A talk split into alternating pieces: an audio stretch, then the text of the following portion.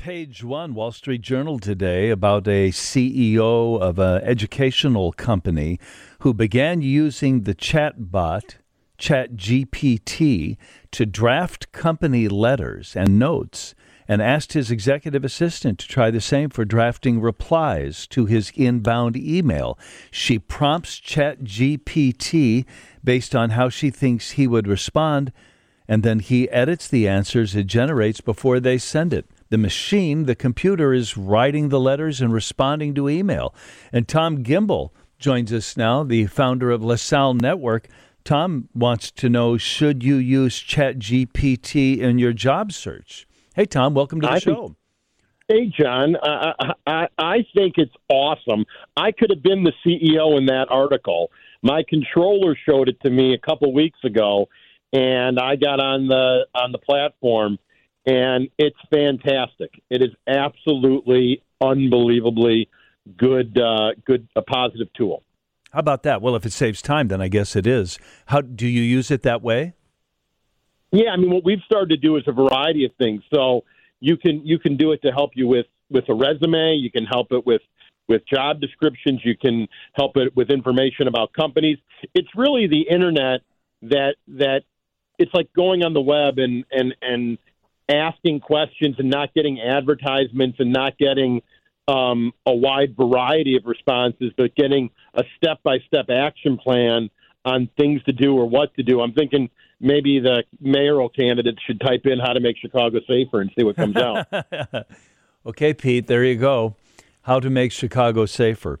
ChatGPT. I think an elected ChatGPT will be. That's not a bad idea. That's right. The next mayor will be Hal 9000 from 2001: A Space Odyssey. So when you asked the question, you said that the answer is yes and no to using artificial intelligence in your job search. If that's the pro, what's the con?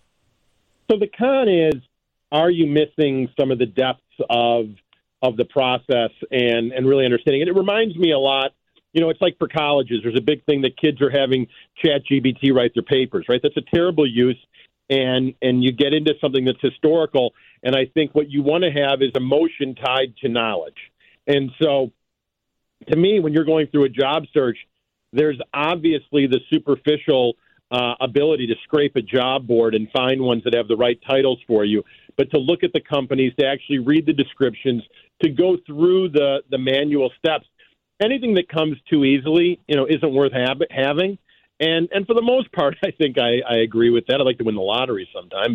But I think that in specific on this, that you've got to use it to ask questions, but you can't try to avoid doing all the work, because if you don't get the job, you've got no one to complain about to yourself. Well, I think you're right about it lacking a certain amount of depth. When we've used it, it seems to be, however, specific to the question, kind of boilerplate. There doesn't seem to be a real personality to it. We haven't used it that much. But one wonders, too, if we even need to be writing cover letters anymore. Do you think that the cover letter is still an essential part of a job search? No, I think a good cover letter is. I think that you're right. Is that a basic cover letter of "Dear John, blah blah blah blah blah" isn't. I think the cover letter of "I was introduced to you by John Williams. My experience is accomplishing A, B, and C. Due to a corporate bankruptcy, I was this. Would love to talk to you in more detail." To me, I think it's what you say in it, and if that can't be shown in a resume, that there's a lot to it. When your cover letter is 5 paragraphs of 5 sentences each, you are probably what that cover letter says, boring. So you want a cover letter that is good, is specific, not redundant to the resume, and brief, short, huh? Correct. Absolutely, and I want something that'll pop out in a bullet point format, and I want to know why you're sending this to me. Right? Why did I get so lucky that you reached out to me? Do we know somebody in common? Did you study my company? Did you see that we were hiring in Groves? Why are you sending this to me? And if that's more than 1 sentence, we got a problem. Do you like personal information in the resume or the cover letter? No, not unless it's pertinent, like I don't live in the state, or you know, How about I'm a Little League coach, or I donate to my charity, or I go to church on Sunday, or I don't know. No, it doesn't. No, I'm not a religious guy, but I think that doesn't do it. But I tell you what, when I was a kid applying for jobs, at the bottom I put that I had loved cooking in college, and I actually got a call back from an HR manager, and he said to me, I do the company cookbook. It's the only reason I called you back. Well, so what do you know? A little personal anecdote might just be something that tips. Yeah, I think there's no doubt about it. I think you just have to be careful of something that alienates, right? I've heard things that says, you know, if somebody has golf on their resume, that either, A, they could love it because you can go out with clients and golf, or they think you're never going to want to be working in the summer. Yeah, right. You're always going to golf, right? So you got to be careful. You can read more from Tom Gimbel, the founder and CEO at LaSalle Network, at thelasallenetwork.com. He's got interesting ideas about how you should and should not use ChatGPT. We'll chat later. Thank you, Tom. 6 more days until the election, John. Don't forget to vote. That's Tom Gimbel. Let's talk to Jim Dahlke, the national editor at American Inno. You can read the writing that we'll talk about at chicagoinno.com. Talk to me a little bit, Jim, about Tovala. We've talked about them many times. What's Tovala in the news for today? Yeah, Tovala, of course, Chicago startup, you know, in a food town like Chicago. I think Tovala sort of stands out as one of its more interesting food startups. They launched it several years ago as a smart oven device, countertop device in your kitchen that can really do a bunch of different cooking methods all from one device. So steam, bake, boil, toast, reheated. Just last week announced they've officially added air frying to its capabilities. So the Tovala startup has a brand new oven that's an air fryer as well. Not a surprising move, right, for Tovala, as of course the air frying movement has, you know, really just exploded. You can't go to kind of any big box store without seeing a bunch of different air fryer options on the shelves. And so certainly not a surprise that Tovala is sort of headed in this direction, maybe are a touch behind the curve, if you could even argue. But really, they believe their biggest differentiator here is their meal kit as well. So Tovala also has prepared meals that it sends right to your door. And this is as simple as scanning the barcode on the meal that comes in, putting it in the Tovala oven, and they handle pretty much everything you need in terms of getting that food ready for you. So you can now air fry those meals directly from the Tovala oven. So a big move here from Tovala, which is a startup that's raised about $70 million since it launched a handful of years ago. This is a promising startup that went to Y Combinator, a prestigious accelerator out in Silicon Valley, and really has kind of planted its flag in Chicago as it looks to expand across the country. Talk to me about the battery builder Nanograph. Yeah, that's right. So right here in Chicago, we have a really promising new battery startup called Nanograph. They just raised $65 million last week in a big funding round. Essentially what they're doing is creating higher energy, higher powered lithium ion batteries. I'm using some of its patented technology.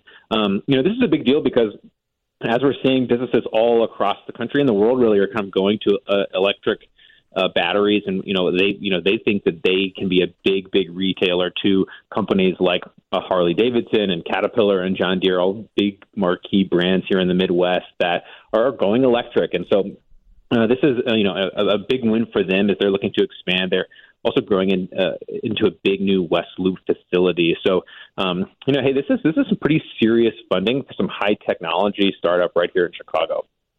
And one more story, George Shultz. I didn't know he has some sort of innovation fund. Talk about that and what they're doing.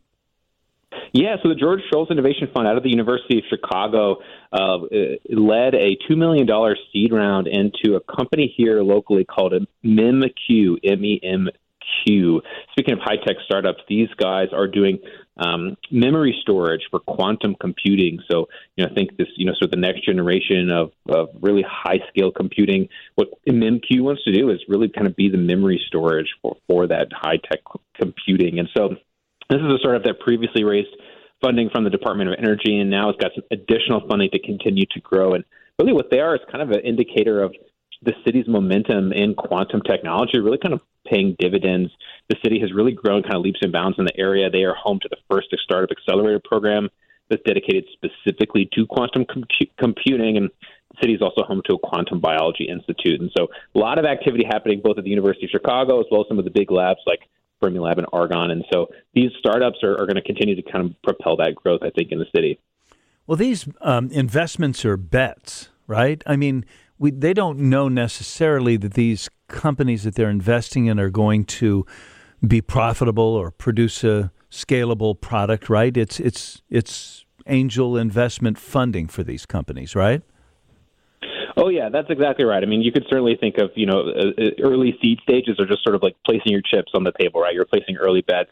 MEMQ is a spin out of University of Chicago. And so, it's really led by some folks from the university and from a senior scientist at Argonne National Lab. And so, really they believe that they've got kind of like the early workings of what could be a really major piece of the quantum computing landscape. I guess I'm only thinking about that. It has nothing to do with this company, MEMQ, but George Shultz, wasn't he on the board of Theranos? And that sure seemed like a good idea and turned out to not be, right? Yeah, I mean, the interesting thing about the Shultz Innovation Fund is that they're really kind of zeroing in right to the University of Chicago. And so, they're plugging into, lots of high-tech businesses that are coming out of the university there. And so, I think one thing you're seeing at University of Chicago, right, is that like, hey, they're kind of really saying, hey, we want to plant our flag into some high-tech startups. I mean, there have been a lot of kind of buzzy consumer companies coming out of the university, which is nothing wrong with that. Of course, Chicago home to companies like Grubhub, for example, but there's also some very high-tech, high-value startups coming out of the university as well, and it's possible that MEMQ could be one of those. I hope so. Good to hear you, as always, and read this stuff from Jim Dahlke, National Editor at American Inno. Thanks for your help this week, Jim. Thanks, John. The yo-yo, that is the world's, at least America's, economy, continues to yo and yo. Look at today's markets. Jason Turner joins us now, Chief Investment Strategist at Wintrust Wealth Management. What the heck? What the heck, Jason? Here's my opening question for you. What the heck? Well, you certainly have the appropriate reaction to a market that has taken a decided downturn here this morning and into the afternoon hours. We're down 5+100. I'm not exactly sure. We just had a number where we are right now. But, sometimes 500 or 600 points on the Dow doesn't mean that much. Does this mean much, what's happening today? Well, it was 538 points down on the Dow as of right now. It's about 1.6%.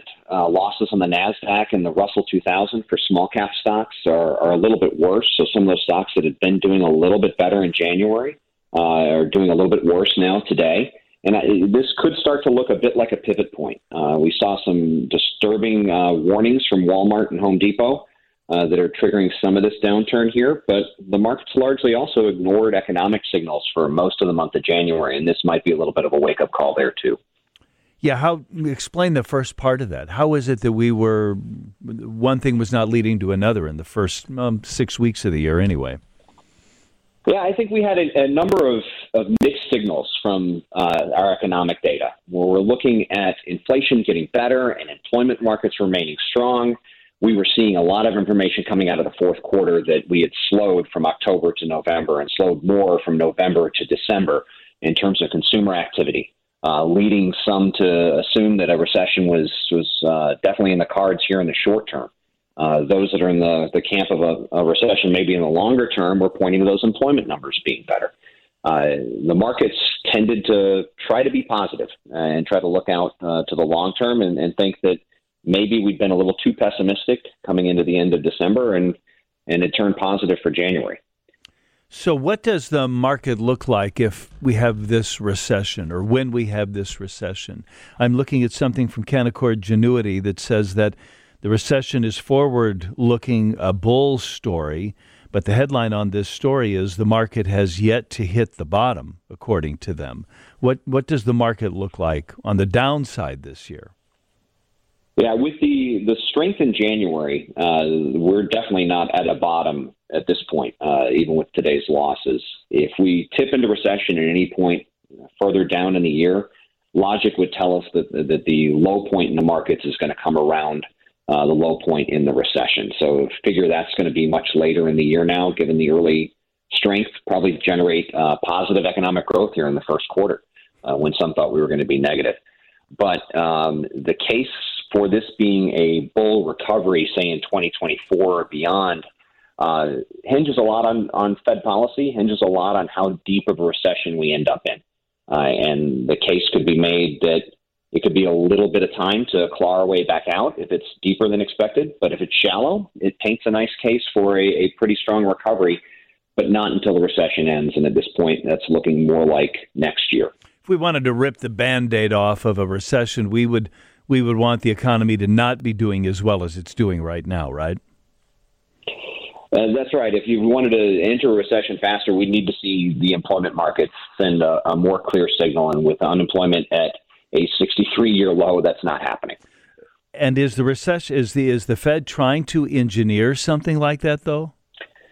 The Fed's trying to engineer what they call a soft landing. If you read between the lines in some of the Fed participants' comments, both last year and early this year, their definition of a soft landing could include a shallow recession, something that slows inflation to the point that they're comfortable backing off their singular focus and fighting inflation going forward.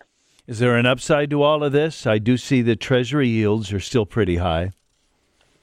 Yes, Treasury yields remain high. The yield curve remains inverted, where the shorter-term Treasuries are paying you more than a longer-term Treasury, a 10-year Treasury. The idea that cash is a real asset class to allocate to in this type of environment, to which fixed income, core fixed income, is looking like an attractive investment right now, given that that market is largely priced in most of the anticipated Fed movement here for the remainder of the spring. And your position, though, as an investment strategist, that inverted yield curve, however attractive that becomes, that's not a good thing, right? We would be better off if that were not the case. That's true. That's sending a clear sign of economic weakness. Inverted yield curves, either the 2-year being higher than the 10-year or the 3-month being higher than the 10-year, which are both significantly higher right now, send a pretty clear sign that a recession is on the way. Their predictive percentages are in the 60 to 70% range to getting it right on a recession call. Jason, so that big picture paints it as not a great positive, John. One more thing for you. Jason Turner, Chief Investment Strategist at Wintrust Wealth Management.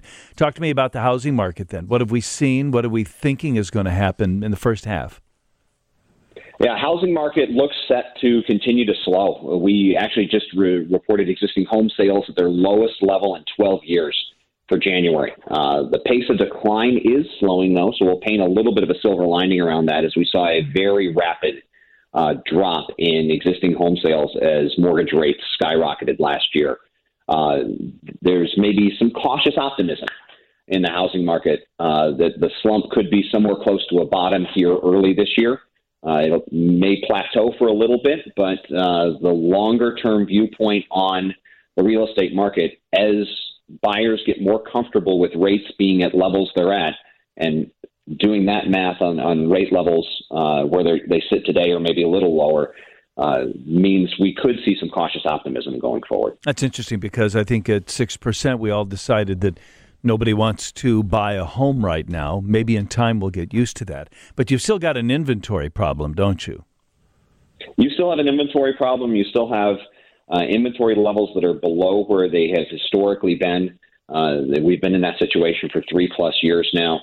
But buyers, particularly those that aren't sitting in a refinance mortgage at 3%, looking to trade up, those that are sitting maybe in a rental, looking at the equation of 6% mortgage rates, now starting to adjust their purchase price, adjust their expectations to meet the mortgage market. And that could help to boost home sales as we look towards the end of this year into next year. Yeah, sure. So in other words, buyers are either going to have to come up with more money or resign themselves to a smaller house. But if you're going to be a seller, ultimately every seller is a buyer. But if you're selling, it sounds like the prices will stay good for you, correct? We could see a little bit of weakness here in the short term in home prices. That's not to be discounted given the low level of existing home sales. But for the longer term picture, this doesn't look much like the 2006 to 2008 timeframe when we experienced that rapid run up and then run down in prices.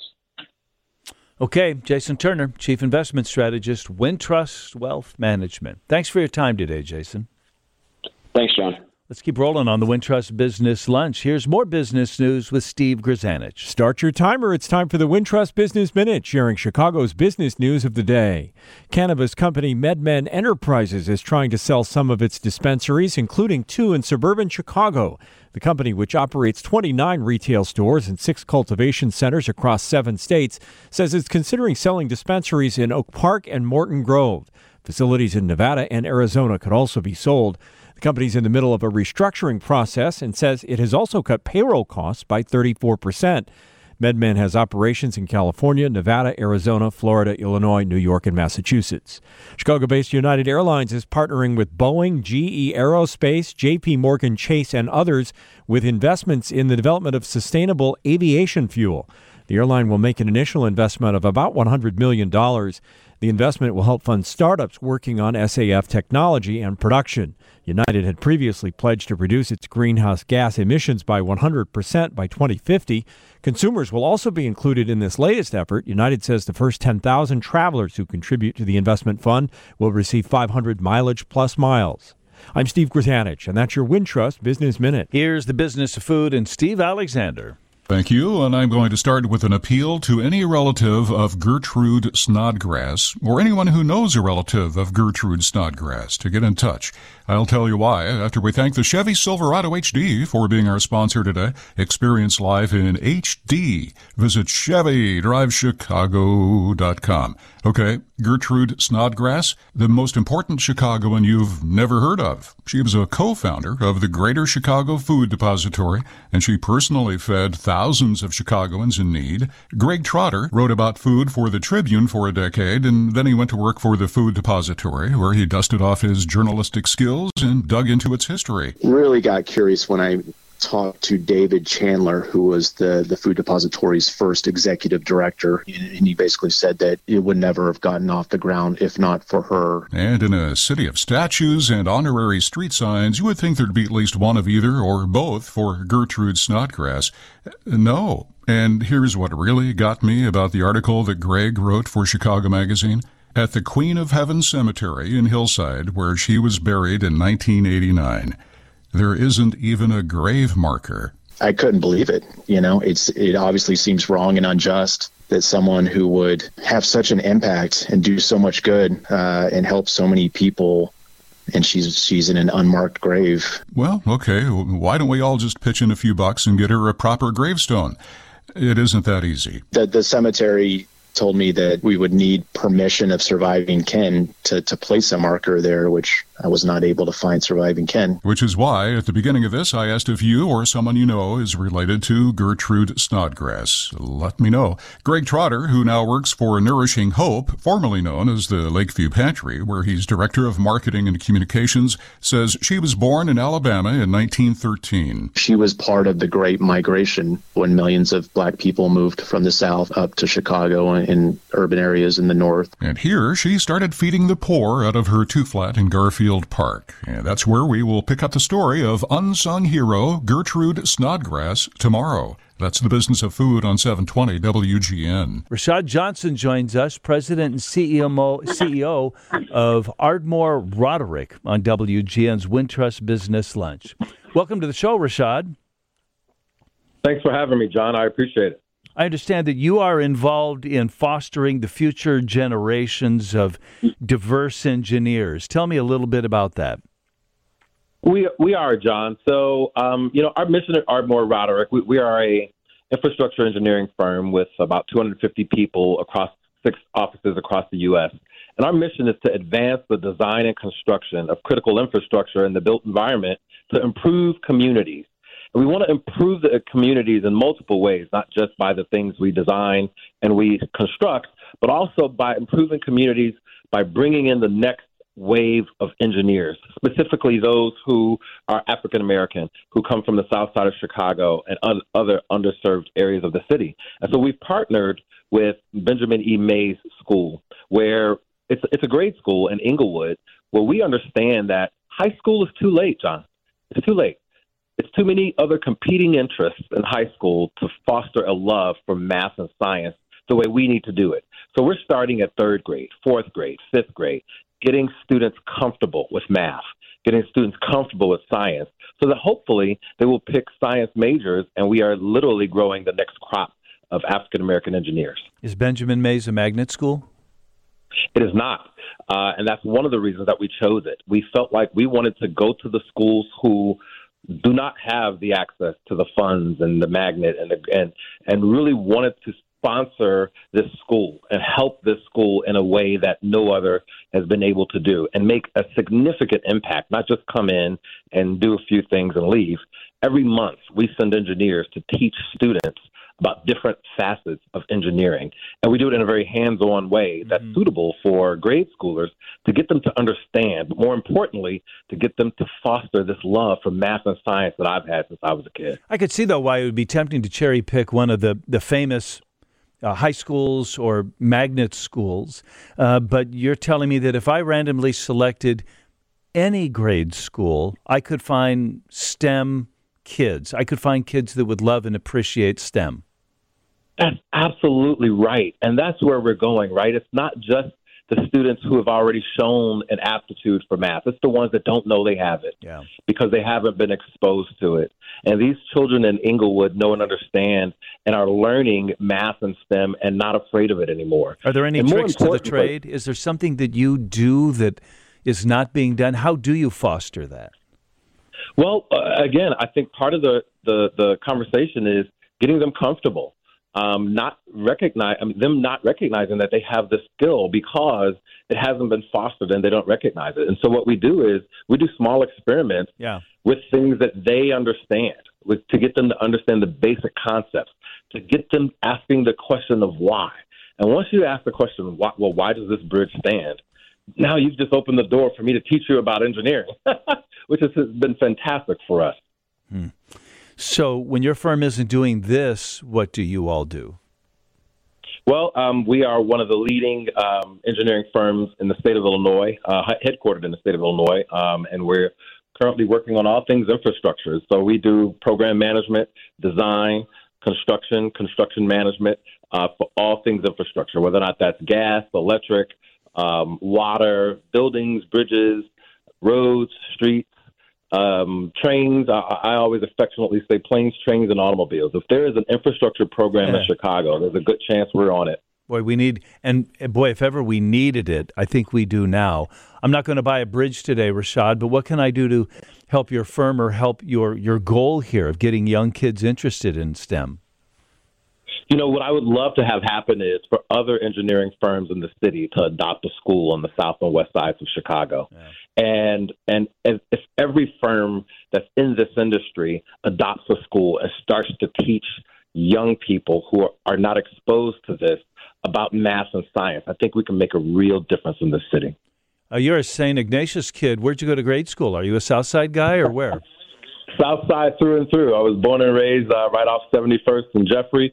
I went to St. Albee on 91st and Stony Island, then St. Ignatius, and then University of Illinois and Notre Dame, and I just kept going. Rashad Johnson is the president and CEO of Ardmore Roderick, and wow, what a great goal, and we're so glad that you're doing what you're doing.